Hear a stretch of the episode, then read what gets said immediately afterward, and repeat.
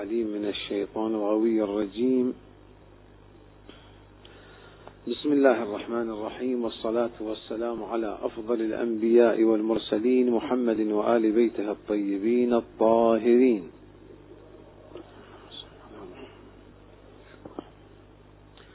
السلام عليكم أيها الحضور الكرام ورحمة الله وبركاته. تعقيبا على ما مر بنا من أن الامتحان والافتتان الأشد الذي يبتلى به البشر ويمتحنون من قبل الله تعالى هو الامتحان في المعرفة والبصيرة. تعقيبا على هذا المبحث من الأمور المهمة جدا والمصيرية والحساسة جدا أن نعرف أن طريق التخلص من الافتتان في البصائر أو الافتتان في المعرفة والامتحان والمحن في الرؤى لا ريب هو بالركون إلى الدليل.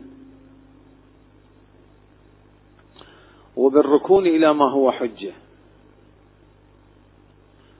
هذا بنحو إجمالي طبعا. ولكن بنحو تفصيلي الأمر يحتاج إلى إلى الكثير من التأمل والتدبر والمحاسبة. كيف يميز الإنسان بين ما هو دليل وحجة عما ليس هو دليل وحجة؟ هذا أمر على حال يتطلب تثبت يتطلب تحري يتطلب دراسة يتطلب معرفة.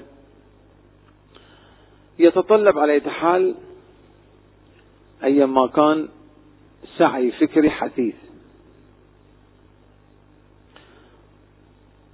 لأن الالتباس والافتتان والتشابه إنما ينجم ويحصل من تشابه ما ليس بدليل مع ما هو دليل. تشابه ما هو ليس بدليل مع ما هو دليل. تشابه ما هو ليس بحجة مع ما هو حجة. وكما مرت بعض الأمثلة أمس التي يستعرضها لنا القرآن الكريم ليس التشابه بين ما ليس بدليل مع ما هو دليل. تشابه سهل ويسير. ربما يتصور بعضنا أن ما ليس بدليل يعني ما ليس بدليل من رأس. أصلا من رأسه من ما يكون دليلا في بعض الأحوال وفي بعض المراتب وفي بعض المراحل مع ما هو دليل بدرجة أرفع ودرجة أعلى ودرجة أقوى. دوما التشابه في الحقيقة لا يقع بين ما ليس بدليل من رأس. أصلا شيء ليس بدليل من رأس يشتبه يلتبس لدينا مع ما هو دليل. هذا الأمر ربما ليس بكثير الصعوبة وليس بكثير الشوكة والشائكة على الكثير أن يميزوه. وإنما الصعوبة في الحقيقة يمكن أن تنجم ودوما تنجم بين التباس ما هو دليل في بعض حالاته وليس بدليل في بقية الحالات. مع ما هو دليل بدرجة أرفع. ينجم الاشتباه والالتباس والتعمية بينما هو دليل من درجة دانية مع ما هو دليل من درجة عالية. يحصل الالتباس بين ما هو دليل بدرجة متوسطة وضعيف مع ما هو دليل من درجة قوية وشديدة وعالية ويستبدل الضعيف بالشديد. ويستبدل الداني بالعالي وهذا هو الذي يقع فيه الالتباس. وربما يكون من الجديد على أسماعكم الشريفة أن تسمعون بأن الدليل الضعيف كيف ليس هو دليل بقول مطلق. الدليل الذي هو بدرجة متوسطة كيف لا يكون دليلا بقول مطلق؟ ما هو دليل بدرجة دانية أو دليل بدرجة وحجة بدرجة متوسطة؟ لو جعل ذلك الدليل الذي بدرجة دانية أو بدرجة متوسطة جعل فوق مرتبته لكان فيه غواية كان فيه إضلال كان فيه عماية سبحان الله.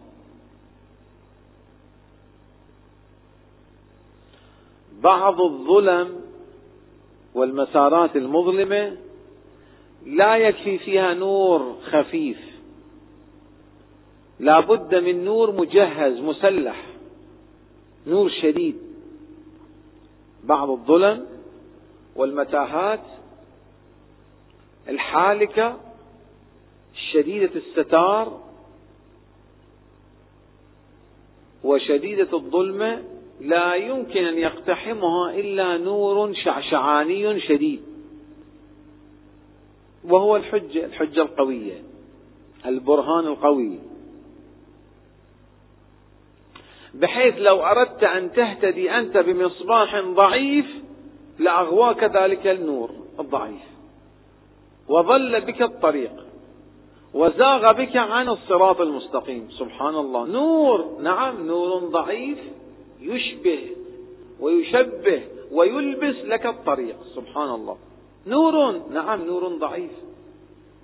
يريك ما ليس بجادة وجادة ويريك ما ليس بطريق وطريق فيعمي لك المسار. سبحان الله. في رواية رواها الفريقان أن النبي صلى الله عليه وآله وسلم قال لو كان موسى وعيسى حيين لما وسعهما إلا اتباعي. ولو اتبعا شوي نتأمل في هذه الفقرة حساسة جدا. ولو اتبع ما يوحى إليهما وتركا ما يوحى إليه لدخلا النار.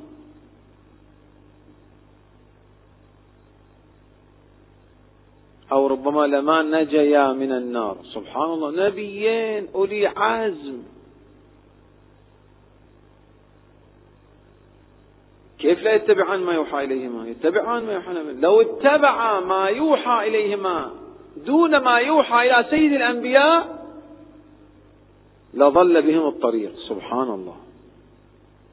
هذا هؤلاء معصومين ورسل وأنبياء وليس في الأنبياء طبعا زلل ولا خطل ومن ثم يتبع موسى وعيسى سيد الأنبياء. بشرت بسيد الأنبياء جميع الرسل. الكثير ربما يبحث هذه جملة معترضة أن سيد الأنبياء في الأربعين سنة كان على دين إبراهيم أو على دين الأنبياء من قبله أم إيش؟ هذا التعبير مجحف في حق سيد الأنبياء. كل الأنبياء كانوا على دين محمد صلى الله عليه وآله. وليست سيد الأنبياء على دينهم هم على دينه. أول ما يبلغون أممهم بعد توحيد الله يبلغونهم بنبوة سيد الأنبياء وبوصاية سيد الأوصياء. طبعا هذا البحث في آيات آيات فضلا عن الروايات. تشير إلى هذا المبحث. آيات نعم. أشار إليها أهل البيت. أن جميع الأنبياء بلغت بنبوة سيد الأنبياء وبوصاية سيد الأوصياء. على كل هذا مبحث آخر لا لست أريد أن أدخل فيه. إنما أريد أن أقول أن النبي صلى الله عليه وآله كانت الأنبياء جميعهم على دينه. أول أصل من أصول الدين الذي بلغت به الأنبياء التوحيد ثاني أصل ليس الإقرار بنبوتهم الإقرار بنبوة سيد الأنبياء. وبوصاية سيد الأوصياء ثم بنبواتهم. على أي تقدير؟ فإذا الأنبياء كانت تابعة لسيد الأنبياء. وليسوا يستبدون بما يوحى إليهم عن اتباع سيد الأنبياء. لذلك هذا التعبير ورد في الحديث الشريف. لو كان موسى وعيسى حيين سبحان الله واتبع ما يوحى إليهما دون ما يوحى إليه. لدخل النار أو لما نجيا من النار. وإن كان ما يوحى إليهما في الواقع يقودهما لأن ما يوحى إليهما يقودهما إلى اتباع سيد الأنبياء. هذا ماذا يمثل؟ ماذا يرسم؟ هذا يرسم أن حجية سيد الأنبياء تعلو تعظم حجية موسى وعيسى.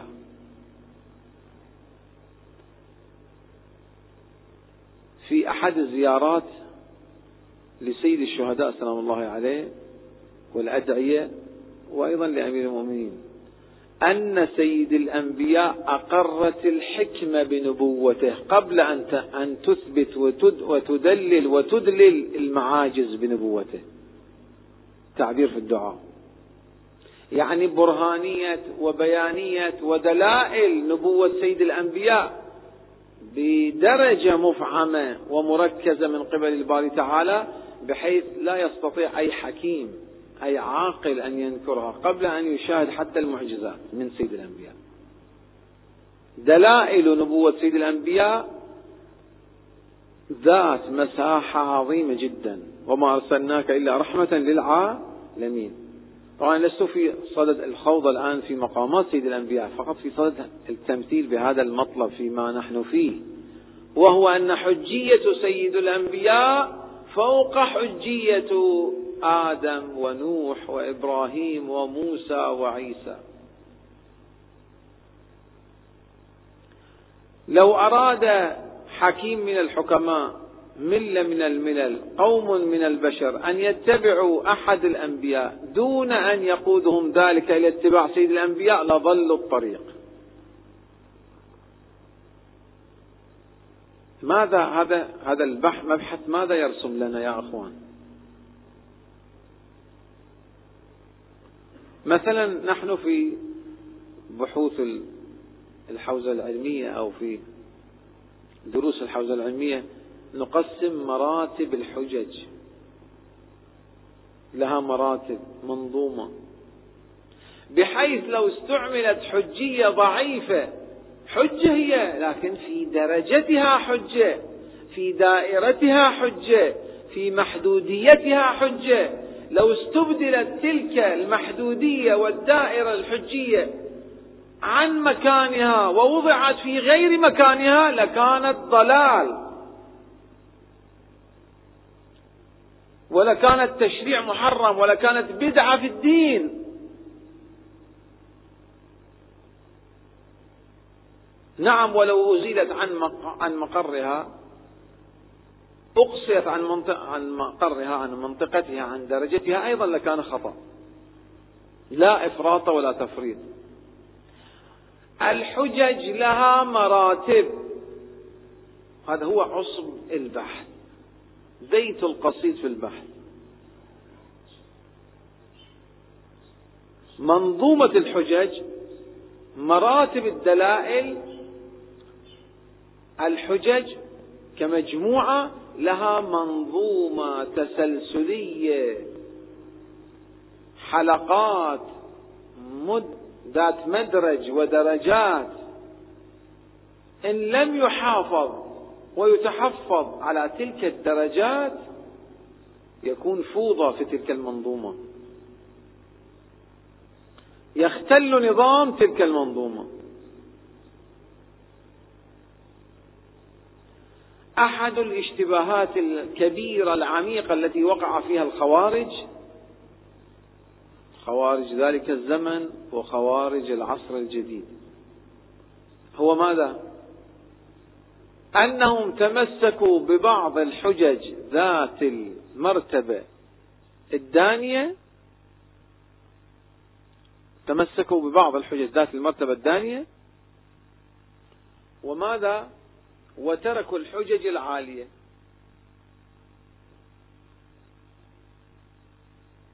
وتركوا الحجج العالية بحيث يعني ماذا؟ بحيث يعني تركوا الحجج الأصلية. تركوا تلك الحجج التي هي مهيمنة. وذات إشراف. وطبعا ترك الحجج ذات المقام العالي المهيمنة على ما دون يسبب ضلال ويا له من ضلال.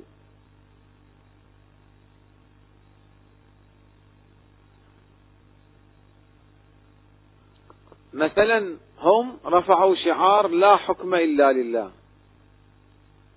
صحيح هذا شعار لا حكم إلا لله ولكن هذا الشعار وهو لا حكم إلا لله الذي رفعه الخوارج. هذا ظاهر مدلول ظاهر.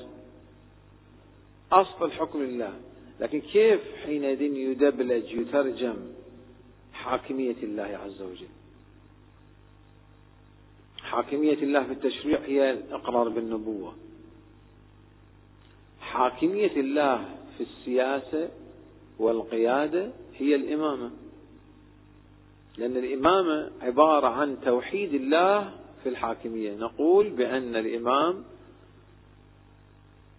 هو شخص منصوب من قبل الله تعالى يتلقى أول بأول برامج الحكم والإمامة عن الله عز وجل.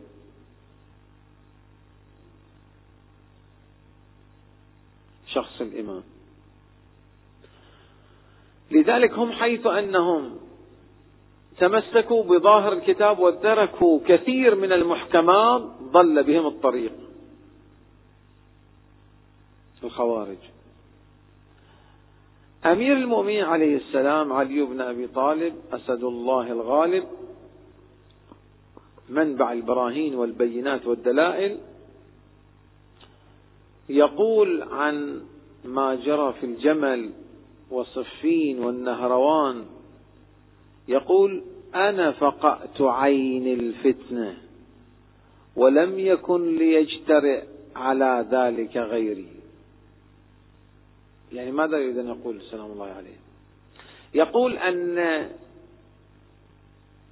حرب الجمل أو حرب صفين أو حرب النهروان فتحت فتوحات في بصائر وعي الأمة الإسلامية. أسست فتوح بينة في وعي الأمة الإسلامية. ما كان لغير أمير المؤمنين أن يجترئ على فتح تلك الأبواب العظيمة في البصيرة في وعي الأمة. مثلا في حرب الجمل الطرف الآخر ربما كان يتمتع ببعض الأوصاف القرآنية التي يحسب أنها تعطيه صلاحيات كبيرة.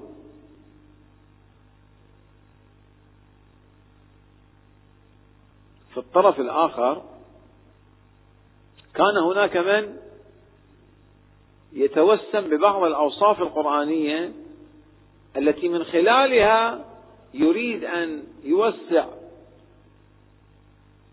أو يؤسس صلاحيات له في مشروع الدين الإسلامي. على طول التاريخ. من الذي أيقظ للأمة ذلك الوعي؟ وقال بأن تلك الأوسمة القرآنية ليس لها مؤدى. إعطاء الصلاحية لذلك الطرف. أبدا. من كان الذي يستطيع أن يوجد ويبني في وعي الأمة مثل هذه البصائر؟ لولا علي. ولولا ما قاموا به من حرب الجمل. أو حرب صفين أو حرب النهروان. لذلك الاغتشاش الالتباس الإيهام التلبيس التشابه يقع في وعي البشر نتيجة التباس ما ليس بحجة مع ما هو حجة. المقصود يعني ما له ربما درجة من درجات الحجية مع ما ليس مع ما هو درجة درجة حجية كبيرة. انظروا تعبير القرآن الكريم في سورة آل عمران. ونزلنا عليك الكتاب منه آيات محكمات هن أم الكتاب وأخر متشابهات. انظر القرآن ماذا يصنف؟ يقول بعض الآيات لها أمومة. أمومة يعني أم مركز. تؤم. محور يعني. منه آيات محكمات هن أم الكتاب. ليس كل آيات القرآن الكريم لها أمومة. ليس كل آيات القرآن الكريم لها محورية ومركزية. بعض آيات القرآن الكريم كذلك. وأخر متشابهات. فأما الذين في قلوبهم زيغ فيتبعون ما تشابه منه. يذم القرآن اتباع الآيات. سبحان الله. القرآن يذم اتباع الآيات؟ نعم. الآيات المتشابهة.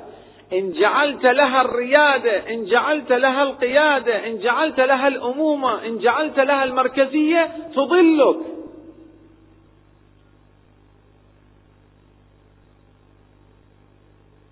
القرآن يذم اتباع بعض الآيات. نعم القرآن نفسه يذم اتباع بعض الآيات. سبحان الله. آية من آيات القرآن الكريم.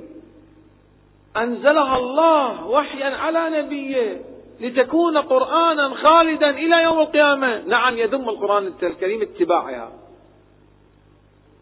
إذا نتبع ماذا؟ تتبع أم الكتاب.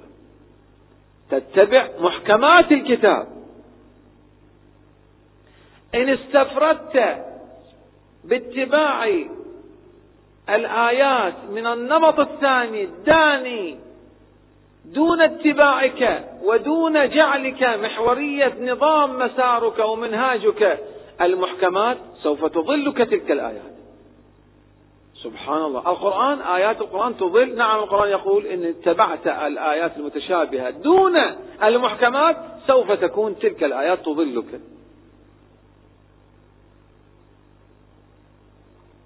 هذا ماذا يعني؟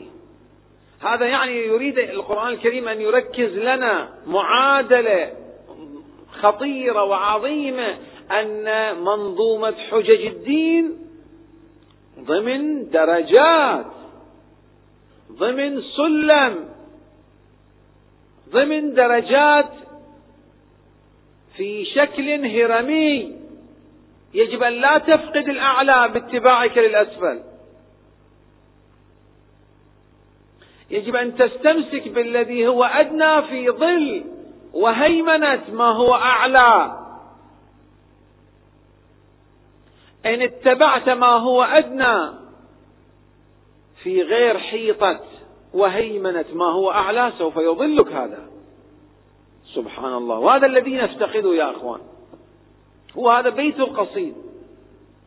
وكثير من الضلالات وكثير من رايات الضلال وكثير من المتشابهات وكثير من الزائغات والزيغ والفرق المنحرفة نشأت وتنشأ بسبب فقد هذه البصيرة هذه المعادلة المهم الأم. وهي ماذا؟ وهي أن الحجج ذات مراتب. يجب حفظ محورية المحكمات. يجب حفظ محورية الأمهات. أمهات الدلائل. أمومة الدلائل مراتب الدلائل. مر بنا أمس أن القرآن يذم النصارى واليهود لأنهم اتبعوا الحس والحس والحس. مصدر من مصادر اليقين مصدر من مصادر البديهة. مع ذلك القرآن الكريم يذمهم. يا سبحان الله. لماذا؟ لأنه تركوا ما هو أشد يقينا وهو الإعجاز الذي بينه القرآن الكريم على يد النبي عيسى وأخبرهم بأنه سوف يبقى حيا ويخرج وزيرا وتابعا للإمام الثاني عشر الخليفة والوصي لخاتم الأنبياء. تركوا ما هو معجز؟ الإعجاز أكثر برهانية أكثر يقينا أكثر دلالة. تركوه؟ واتبعوا ما هو يقيني أضعف أضعف في درجات اليقين. اليقين ذو درجات. سبحان الله. ربما يظن ظان منا أن ما هو يقيني يتبع. بلغ ما بلغ. هذا خطأ.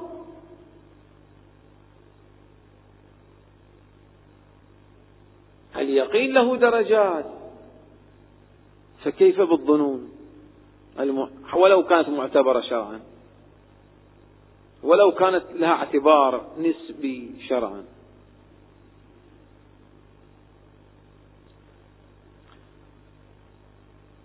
المشكلة كل المشكلة الأزمة كل الأزمة العقدة كل العقدة الحل كل الحل كامل في هذا المطلب هذه المعادلة. كيف نميز مراتب ودرجات الحجية؟ ونضع كل الأمور في مواضعها. نعم فأما الذين في قلوبهم زيغ فيتبعون ما تشابه منه. عجيب اتباع المتشابه في غير هي ظل هيمنة المحكم زيغ. القرآن يصفه زيغ اتباع للقرآن زيغ. لأن طبيعة القرآن حقيقة القرآن منظومة متماسكة ليست مشتتة متبددة. اتباع المتشابه من دون الاستمساك بالمحكم تبديد لمنظومة وحقيقة القرآن الكريم. كما يقول القرآن يؤمنون ببعض الكتاب ويكفرون ببعض كيف أحافظ على مجموعة حقائق الدين حقائق القرآن؟ بهيمنية ومحورية ما هو أقوى حجية.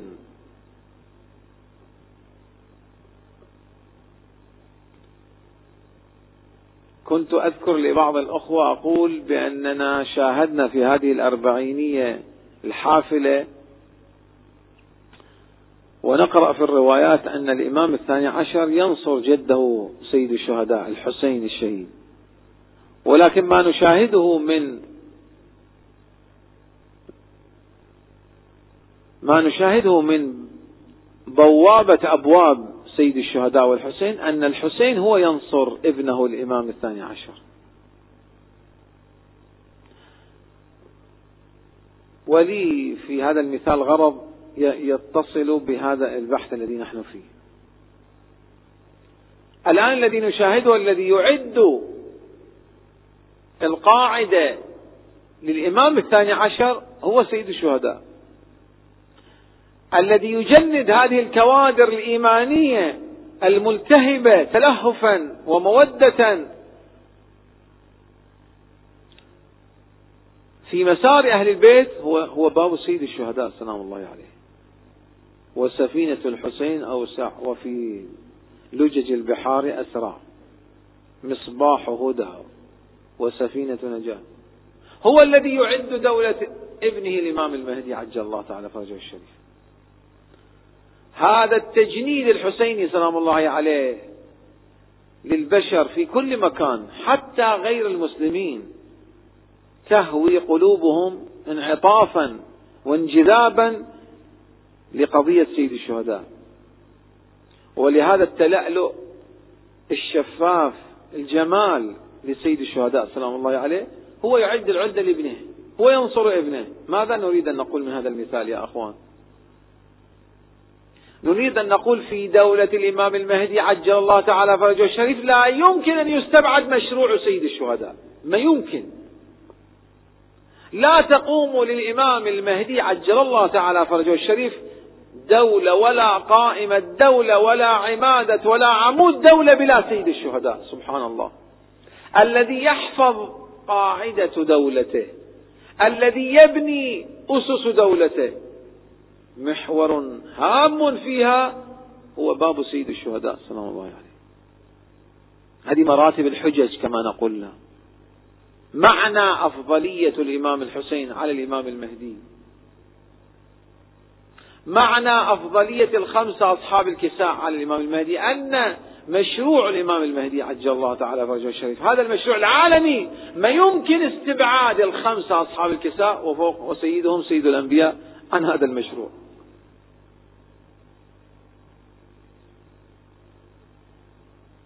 هل يمكن لأدبيات أن تنتشر للإمام المهدي عجل الله تعالى فرجه الشريف تستبعد فيها قضية سيد الشهداء؟ ما يمكن. هل يمكن لأدبيات الدولة المهدوية العالمية أن تستبعد فيها منهاج وهدى ونور علي بن أبي طالب ونور الزهراء ونور الحسن المجتبى ما يمكن. هذا مراتب هذه هي مراتب الحجج يا أخوان. الدين كتلة واحدة متماسكة. إن حكم ما هو أعلى على ما هو أدون رست منظومة الدين ككتلة واحدة كجسم واحد.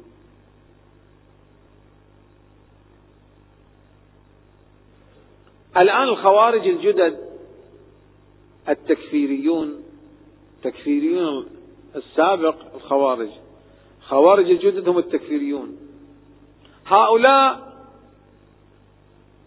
يدعون محكمات القرآن محكمات السنة ضروريات المسلمين يتشبثون بدلائل واهية ظنية ويجعلونها محور في الدين. قلبوا ما هو محور أقصوا ما هو محور وتشبثوا بما هو ذيل لا يستطيع أن تقوم له قائمة. طبيعة الفرع والرافد ما يمكن أن يكون نهر كبير.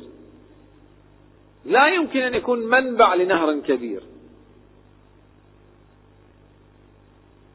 تتمسك بظاهر بعض الروايات بظاهر ظاهر متشابه إيهامي تتمسك به وتترك ما هو محكمات الدين. القرآن الكريم يخاطبك بأن تتوسل بالنبي وبأهل بيته. ولو أنهم ظلموا أنفسهم هل الآية تقول لنا استغفر الله؟ أول ماذا تشترط الآية؟ جاءوك جاءوك يعني مثل ما نقول في اللغة الدارجة دخيلك يا رسول الله. جاءوك هاي باللغة العربية. يعني التجئ لذ. استعذ بالنبي. وما كان الله ليعذبهم وأنت فيهم. معاذ لهم. لواذ لهم سيد الأنبياء. صريح الآية هكذا تقول. هذا الذي هو فريضة فرض عظيم من فرائض الدين. هؤلاء يحرمونه. يكفرون به يجحدونه. في صفة المنافقين يقول القرآن الكريم وإذا قيل لهم ها؟ في سورة الجمعة. تعالوا. تعالوا وين يتعالوا إلى أين يلتجئون؟ إلى أين يلوذون؟ تعالوا يستغفر لكم رسول الله. لووا رؤوسهم. يعرضون. ورأيتهم يصدون وهم مستكبرون. آيات بينة على فريضية التوسل. ليس مشروعية التوسل هذا تعبير انهزامي مشروعية التوسل إيش؟ الآيات تدلل على فريضية التوسل ركنية التوسل. مشروعية التوسل هذا أمر تعبير ربما انهزامي في مقابل هؤلاء الجاحدين. الجاحدون. فريضية ركنية التوسل. مقابل هالآيات المفعمة البينة كذا كذا كذا هؤلاء يتشبثون برواية وبدلالات إيهامية ينسجونها كيفما راق لهم من يحركهم وبالتالي يتشبثون بالمتشابه ويتركون المحكم. وما عاقبتهم بالتالي إلا الضلال والإضلال. وصف الخوارج بأنهم كلاب أهل النار. حالة حالة استكلاب. حالة استفضاع استسباع شرس بلا هداية ولا نور. هي هاي حالة الخوارج. بسبب ماذا؟ بسبب أنه ليست رؤية منظومة الحجج لديهم مرتسمة. خطر نعم. في الواقع علي بن أبي طالب فاروق هذه الأمة يفرق بين الحق والباطل قسيم الجنة والنار. بوجود علي عليه السلام تبين وصحصح الحق. يبين للأمة ما هو حجة. انظر وقعة صفين ماذا رسمت في وعي الأمة؟ ماذا فتحت فتحا مبينا للأمة؟ ما هو؟ أن أن المسلمين أرادوا أن يتمسكوا بالقرآن الصامت ويتركون القرآن الناطق. انظر هذه الأدبية هذه المعلومة هذه البصيرة في وعي الأمة التي الحمد لله نفذت في وعي الأمة وبنيت وأسست في وعي الأمة أنه أن القرآن ذو مراتب. الحجج ذو مراتب إذا أردت أن تستمسك بالقرآن الصامت وتترك القرآن الناطق ليس سبيلك إلا الضلال. سبحان الله. قرآن صامت. نعم القرآن له درجات. أوليس يحدثنا القرآن الكريم أن الآيات المتشابهة إن اتبعت سببت الزيغ؟ صرف كون شيء قرآنا صرف شيء كون شيء حديثا صرف كون شيء حجة في بعض الموارد. هذا لا يدعو الإنسان إلى اتباعه إلا في ضمن ودائرة مجموعة دلائل الدين. وإلا لكان ضلالا لكان زيغا لكان ابتداعا. لكان سلوكا إلى صراط الجحيم بدل أن يكون إلى صراط النعيم. صرف شيء كون شيء دليل هذا لا يبرر ولا يدعو الإنسان إلى اتباعه. رحمة الله عليه صاحب الجواهر الثاوي هنا. يقول في عبارة من عباراته في كتاب صاحب الجواهر لو أراد فقيه أن يتبع ظواهر العمومات بلا أن يرتب الأدلة كمجموع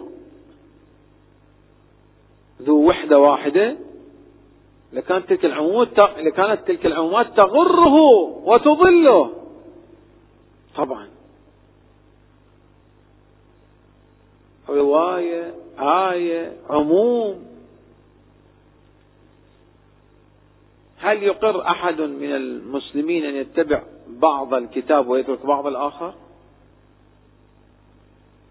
القرآن يندد بهذا المطلب بالتفكيك بالتجزئة الذين جعلوا القرآن عظيم. يعني ماذا؟ يعني لم يجعلوا القرآن كمجموعة واحدة ككتلة واحدة. لم ينسقوا لم يناسقوا لم يناسبوا لم ينسبوا. مجموعات الأدلة مع بعضها البعض لكي تكون ككيان. هرمي منظومي يشرف فيها الحجة والدليل الأقوى على الحجة والدليل الأضعف.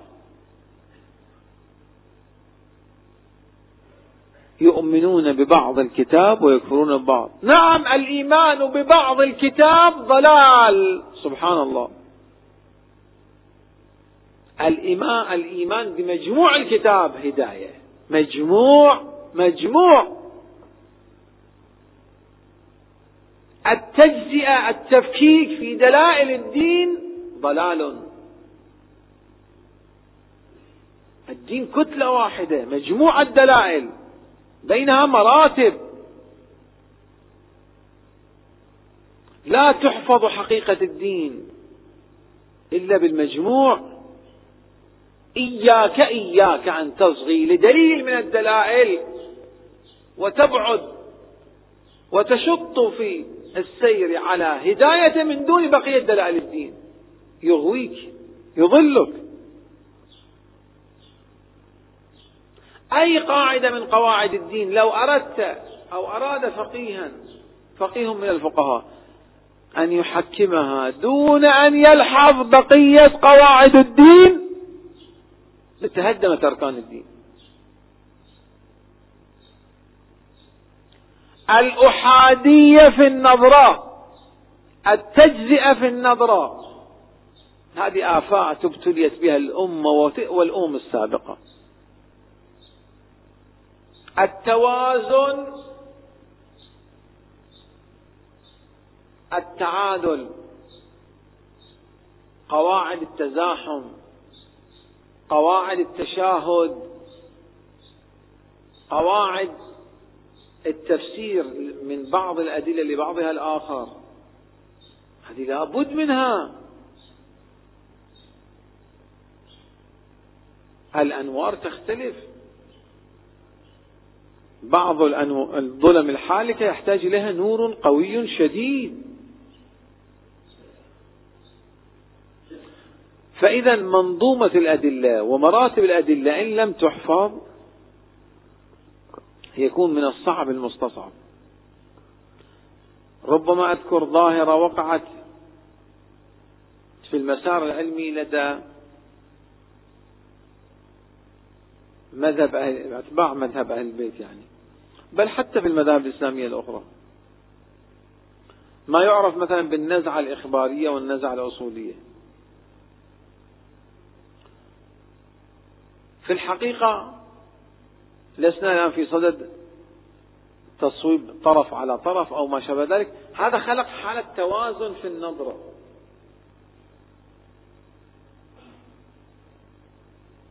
ذو المسلك الإخباري كان عندهم تحفظات. ذو المسلك الأصولي كان عندهم تحفظات.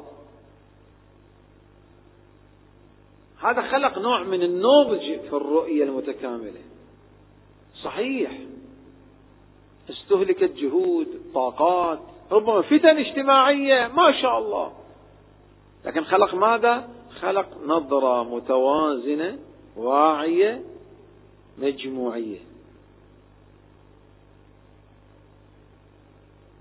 افرض صاحب أصحاب المشرب الفلسفي والكلامي والعرفاني أو الصوفي في قبال مشرب الفقهاء المتكلمين المفسرين.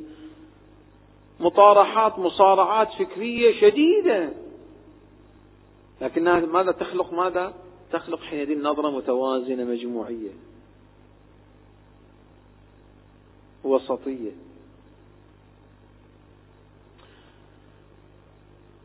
قرون مرت على الأمة. تجاذبات فكرية مناهج فكرية رؤوية إلى ما شاء الله. حفل بها تاريخ المسلمين. كلها بسبب ماذا؟ كيفية إبصار وتكوين رؤية متوازنة متكاملة لمجموع دلائل الدين. يا علي كما في وصية النبي لأمير المؤمنين يا علي إن الدين عميق عميق. فأوغل فيه برفق. الدين بحر غير متناهي وما يمكن الإيغال فيه بسرعة وحدة من دون أن تكون نظرة متوازنة متكاملة إذا معادلة مهمة جدا يجب أن نلتفت إليها وهي حفظ مراتب الحجج. واستمساك بمعادلة أخرى مجموع الحجج. كيف أتمسك بها؟ ضمن مجموع موحد غير مشتت غير مبدد كأيادي سبأ في ضمن مجموعة واحدة. هنا الخطورة. هنا البصيرة.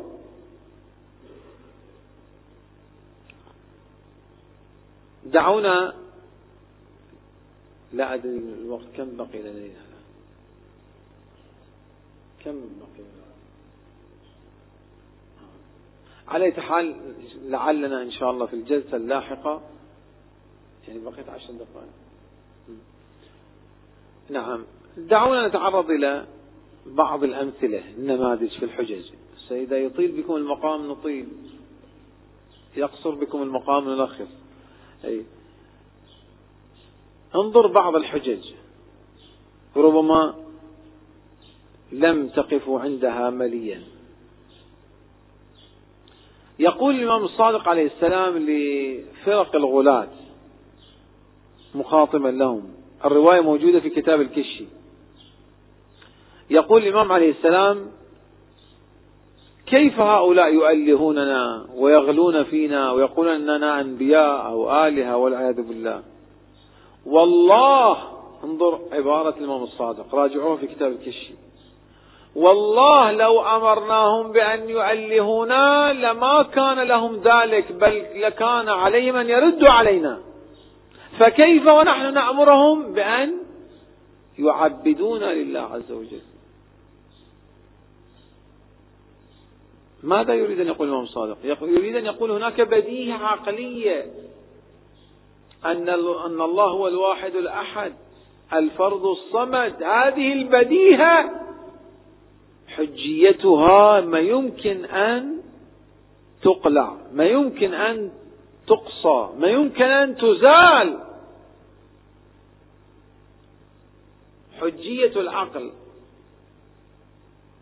في دائرة البديهيات لا في دائرة النظريات. انظر بعض الحجج هي في القمة. لكن أي مساحة منها في القمة؟ العقل حجيته كما يقول الإمام الصادق عليه السلام في آخر رواية يرويها الكليني في كتاب العقل والجهل يقول الإمام الصادق عليه السلام مبدأ الأمور بالعقل. يعني توحيد الله كيف يتسنى للإنسان أن يؤمن بتوحيد الله؟ كيف يتسنى له؟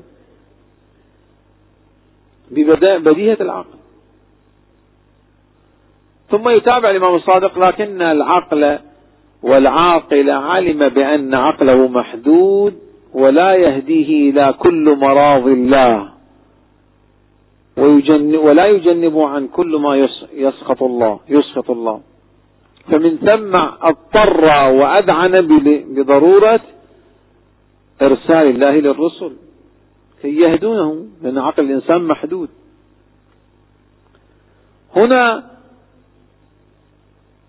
ملحمة معرفية عظيمة يثيرها الإمام الصادق. العقل بديهته مبدأ الأمور. في مساحة ماذا؟ في مساحة البديهيات. منطقة محدودة. إن تعديت عن المنطقة المحدودة للعقل وهي البديهيات إلى مساحة ودائرة النظريات دون وحي السماء سوف تظل. العقل حجيته مبدأ يتقدم الإيمان على الإيمان بالله يتقدم على المعرفة بالله. العقل نعم حجيته مبدأ. أي يمكن أن يسلب. كثير من الفرق الضالة تقصي العقل طبعا بديهيات العقل.